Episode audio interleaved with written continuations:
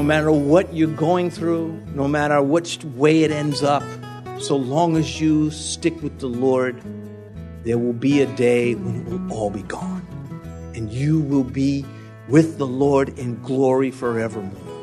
And Satan knows this, and so he devotes himself to pushing you off. And if he cannot push you off the faith, then he just wants to shut you up so you don't preach the faith. And we come back and we say, but wait a minute.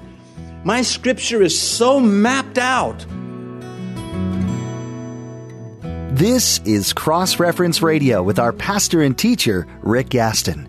Rick is the pastor of Calvary Chapel, Mechanicsville. Pastor Rick is currently teaching through the book of Hebrews. Please stay with us after today's message to hear more information about Cross Reference Radio, specifically how you can get a free copy of this teaching. But for now, let's join Pastor Rick in the book of Hebrews, chapter 7, for a brand new study called A Better Covenant. We are going to turn to the book or the letter, the epistle to the Hebrews, chapter 7. We will take verses 11 through 28 beginning at verse 11. Therefore, if perfection were through the Levitical priesthood, or under it the people received the law, what further need was there that another priest should rise according to the order of Melchizedek and not be called according to the order of Aaron? For the priesthood being changed of necessity, there is also a change of the law. For he of whom these things are spoken belongs to another tribe from which no man has officiated at the altar. For it is evident that our Lord arose from Judah, of which tribe Moses spoke nothing concerning priesthood. And it is yet far more evident if, in the likeness of Melchizedek, there arises another priest who has come not according to the law of fleshly commandment, but according to the power of an endless life, for he testifies, You are a priest forever, according to the order of Melchizedek. For on the one hand, there is an annulling of the former commandment because of its weakness and unprofitableness, for the law made nothing perfect. On the other hand, there is the bringing in of a better hope through which we draw near to God, and inasmuch as he is not made priest without an oath, well, they have become priests without an oath, but he with an oath by him who said to him, Yahweh has sworn and will not relent. You are a priest forever according to the order of Melchizedek. By so much more, Jesus has become a surety of a better covenant. Also, there were many priests because they were prevented by death from continuing, but he because he continues forever as an unchangeable priesthood. Therefore, he is also able to save to the uttermost those who come to God through him, since he always lives to make intercession for them.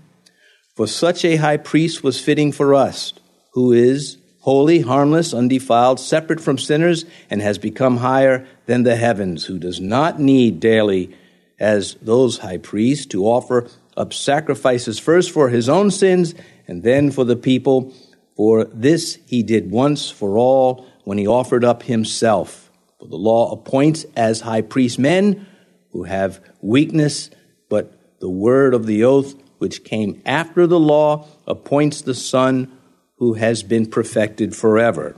That was a little long, but it's a different, it's, it's not wise, I think, to break up this section because uh, it is so joined together.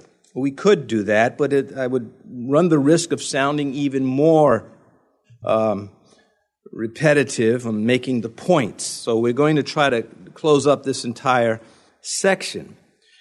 It is about a better hope and a better covenant.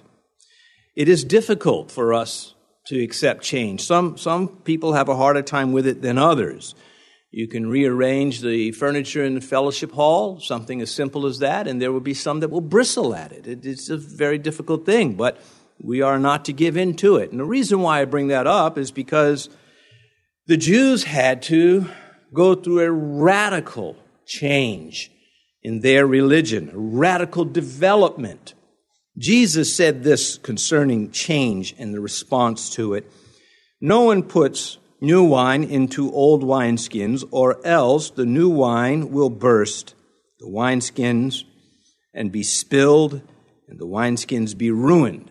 And then he goes on to say, Be like new wineskins. You have to be flexible, not, not surrendering the truth, not giving up the principles that come from God but being wise enough to understand the development and the movement of God through His Word. And this is the very thing the writer is dealing with.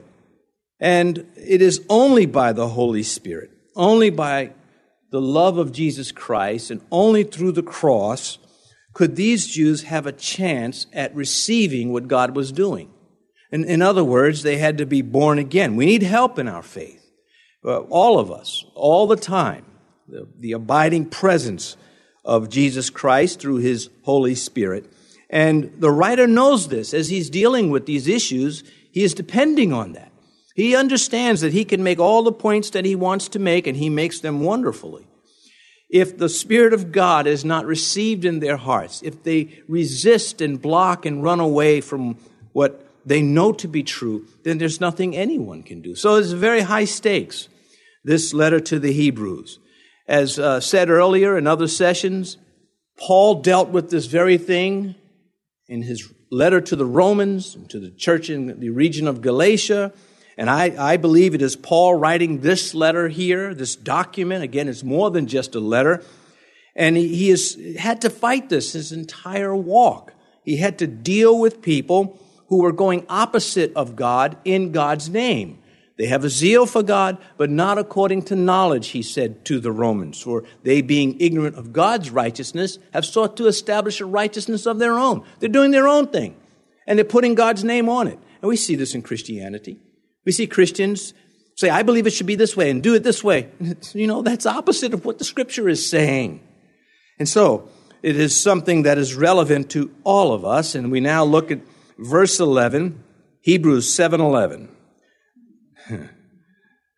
Therefore, if perfection were through the Levitical priesthood, for under it the people received the law, what further need was there that another priest should rise according to the order of Melchizedek and not be called according to the order of Aaron? Now, as stated earlier, I have to say that because I don't want you all to think that I am, you know, it's difficult to not repeat yourself when you make points over a long period of time. So I want to make sure you understand that it's on purpose this time. You have to have a basic knowledge of the Old Testament to get the, so much out of this letter to the Hebrews. You have to understand who Aaron was, how he became the high priest of Israel, what that meant to the nation. Melchizedek, how he shows up in the Old Testament, the Levitical order, what the priesthood meant to the Jews. We, we make the distinction. It was not the same priesthood that you see in the Episcopal Church or the Roman Catholic Church. This was an entirely different priesthood. And uh, with, with that understanding, you have a little bit more strength going forward. Where he says, therefore, he's talking about what we know to be verses 1 through 10. That God's plan of development for the religion of his people was going to undergo uh, radical changes, and the changes would be superior. That Christianity is superior to everything else. Judaism in its day was superior to everything else. But baked into Judaism was this plan to come uh, forward with a greater plan in Christ. He knows they're going to challenge him, some of them. So he continues in anticipation of their questions and then their objections. He goes forward with these points he's making. In this chapter, we would say he's using Psalm 104 as his text. You know, when a, when a pastor steps into the pulpit and he teaches from the word, if it's a, a topical message, he wants to have a text. So that's the authority. This, this is what God has said, and this is what God has shown me through uh, what he has said, and now I share to you. As Paul said, that which I first received, I delivered to you. But he is going to use as his cross reference which is a buttress to the verse, it's a, it's a support member to the verse, the Psalm 104, is Genesis 14 and the story of Melchizedek. That is supposed to mean something to them. That is their authority. See, I could come up here and say, I read in the book, I saw in the paper, statistics say. But rather than appealing to those authorities, I rather use the scripture and say, Thus says the Lord. We could use some of those other points from time to time to, to make the point more clear, if possible, but we use the scripture. That's our final authority in life for everything as believers. Now, unbelievers don't understand that. They cannot understand that. The carnal man cannot receive the things of the Spirit of God. They're foolishness to them, nor can he know them. They're spiritually discerned. Well, that's where we come in to, to turn some lights on so they can see these things and respond to God's invitation to accept Him through Jesus Christ. Well, there's a lot involved, involved there. But anyway, this is their, their scripture that he is bringing up before them when he mentions Melchizedek. And uh, if Judaism's priesthood was so good, why in their own scripture did God promise a better one? That's the point, that's the question they have to answer. If they were going to ask the writer any questions, he's asking them some questions. And it's a, it is a powerful point. Verse 12. For the priesthood being changed of necessity, there is also a change of the law. Well, he says it's needed. He's saying that Old Testament system, it was greatly flawed, not because of God, but because the system was not enough to deal with sinners. It needed more. It was enough to do what it had to do as one who would bring you to the, the master. And Paul makes that point in Galatians. The law served as a tutor, he says. And the tutor, that Greek word he uses in Galatians, is not someone that, as we think of a tutor today that sits down and helps you get the, you know, the, the intricacies of whatever subject it is. The tutor was the one that brought you to the teacher, brought you to the lesson. It was usually a slave that was appointed this assignment. And so Paul says our Old Testament was that one that brought us to the Master. And it was, again, necessary in its day. But if it was perfect, then it should have been left alone. But it was not for us. God had something better. And the divine lawgiver retains the right to overrule law with law. That's an important point. Because a lot of Christians think, well, we're not under the law. Well, that doesn't make us lawless. We still have laws. We're still not to murder, to lie, to commit adultery, to covet. We're still under the moral code. So the law that God has brought in has to do with the law of grace and not the system of blood sacrifices that the Jews adhered to so much, that they cherished. In fact, they cherished it so much, they missed it. And they missed it so much, they were now going back to it. And, and as we've been and will continue to do every session in Hebrews, remind everyone, especially for those not aware of it, that is the whole problem of the letter. They were going back to a dead system. They were throwing away the Christ. Living by faith was too much for them. They wanted to live by oxen and sheep, bringing, coming up to the altar. And the writer is saying, if you do that, you will damn your soul. This is very serious. You will insult God for sending his son as the Lamb of God and then going and offering lambs. His blood did it all. God, using King David, changed everything in ancient Israel's approach to worship and government through this, this one king, and we've been going through this in Chronicles.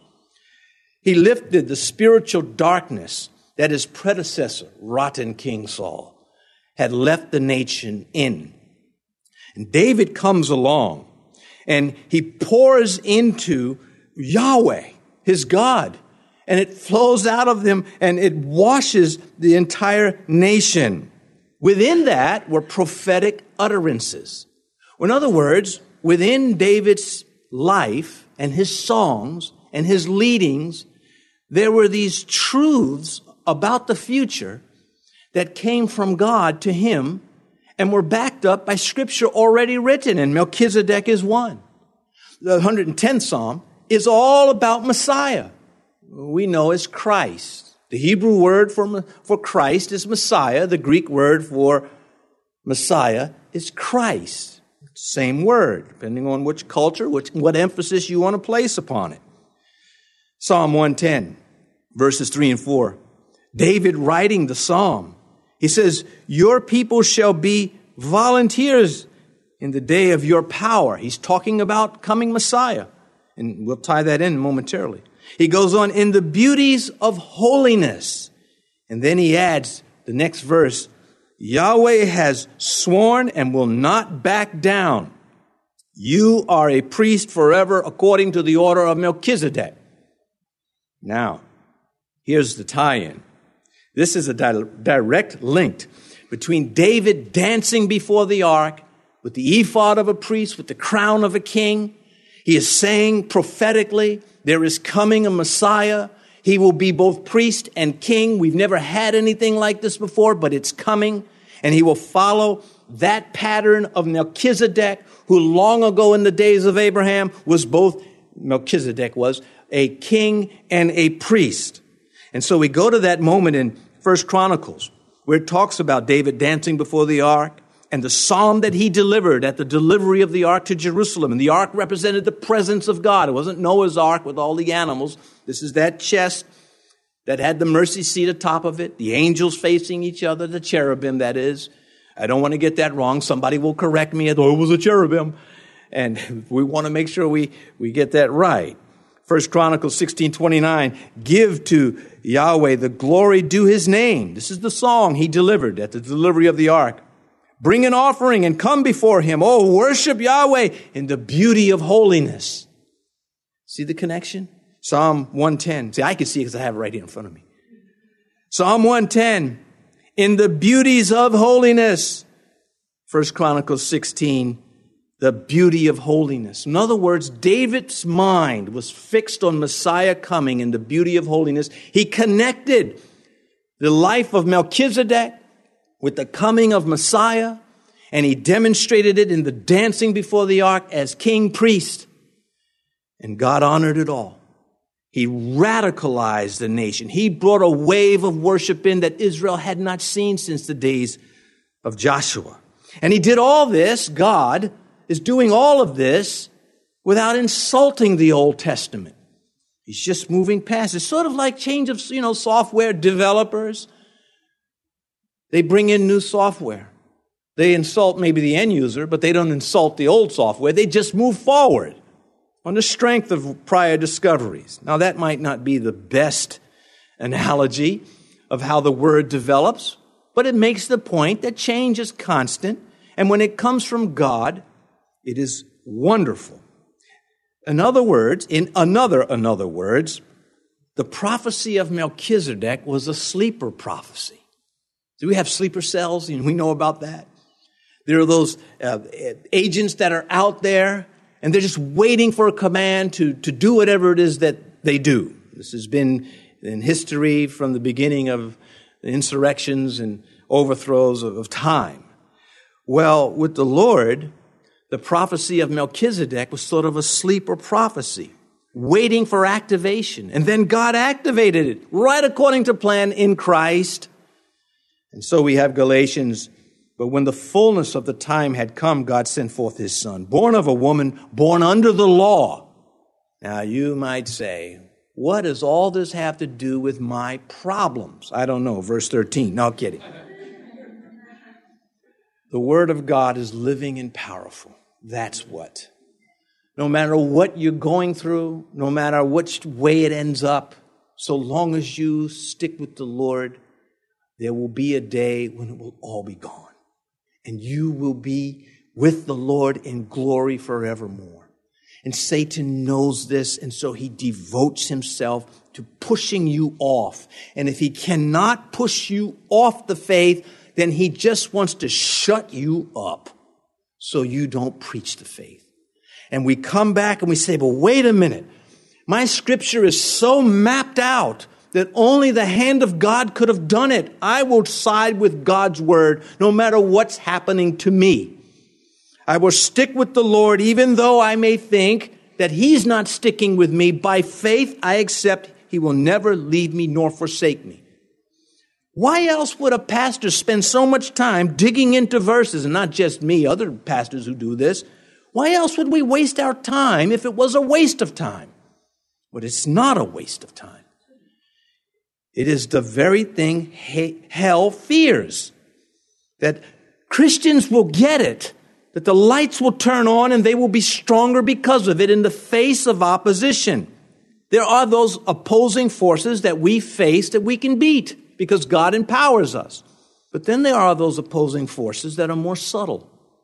And we don't find ourselves as confident in the faith when facing them. We begin to complain to God, to whine about his methods and his systems. And God lets us go just to see when it's all said and done where we will be and so it's critical we make up our minds that I don't care what happens around me, I will stick with the Lord. 10,000 may fall at my right hand, a thousand at my left. It will not come near me.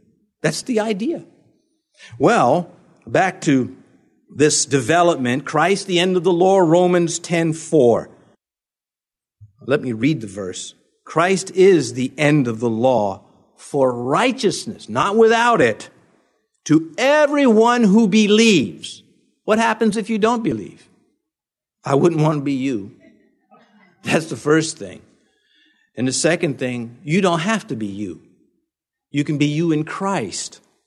Jesus, like David, Jesus, the greater king, has changed everything. David never lost sight of that. He wrote it in his Psalms. He said, The Lord said to my Lord, There's one higher than me, and he's coming, and I love him. I've not seen him but neither have you. And we love him. And we know him because God is a, God has moves that we could never, never understand because they are that high. Verse 13. For he of whom these things are spoken belongs to another tribe from which no man has officiated at the altar. For verse 14, it is evident that our Lord arose from Judah, of which tribe Moses spoke nothing concerning priesthood.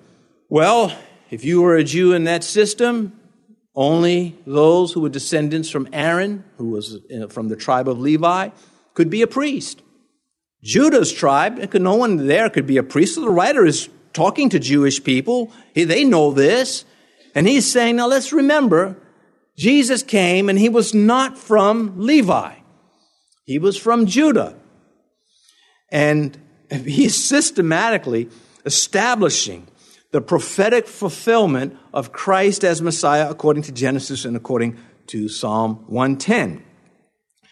That old system barred Jesus from being priest, but not the order of Melchizedek. It invited him to be priest. It demanded he be priest.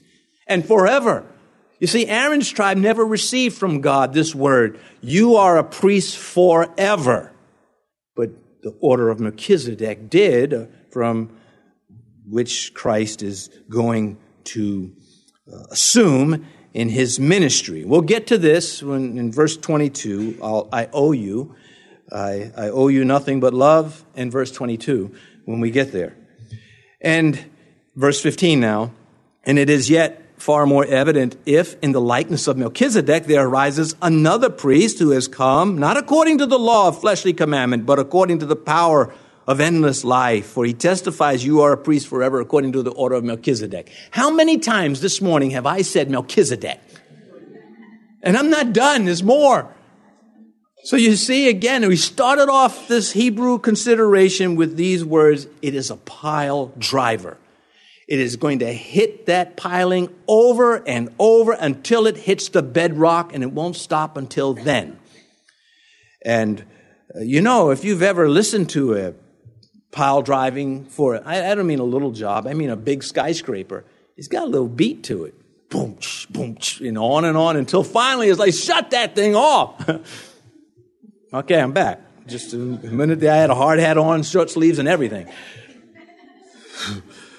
so, on the basis of his indestructible life, where it says here that he arises another priest, verse 15, then in verse 16, but according to the power of endless life. This is what, what overrules everything. This priest, unlike Aaron and Eleazar, his son, and all those after him, they dropped dead. This one did not. Well, Christ died on the cross, but he did not drop dead. He gave up the spirit. He lives forever. You've been listening to Cross Reference Radio, the daily radio ministry of Pastor Rick Gaston of Calvary Chapel in Mechanicsville, Virginia. As we mentioned at the beginning of today's broadcast, today's teaching is available free of charge at our website. Simply log on to crossreferenceradio.com. That's crossreferenceradio.com. We'd also like to encourage you to subscribe to the Cross Reference Radio podcast. Subscribing ensures that you stay current with all the latest teachings from Pastor Rick. You can subscribe at crossreferenceradio.com or simply search for Cross Reference Radio in your favorite podcast app. Tune in next time as Pastor Rick continues teaching through the book of Hebrews right here on Cross Reference Radio.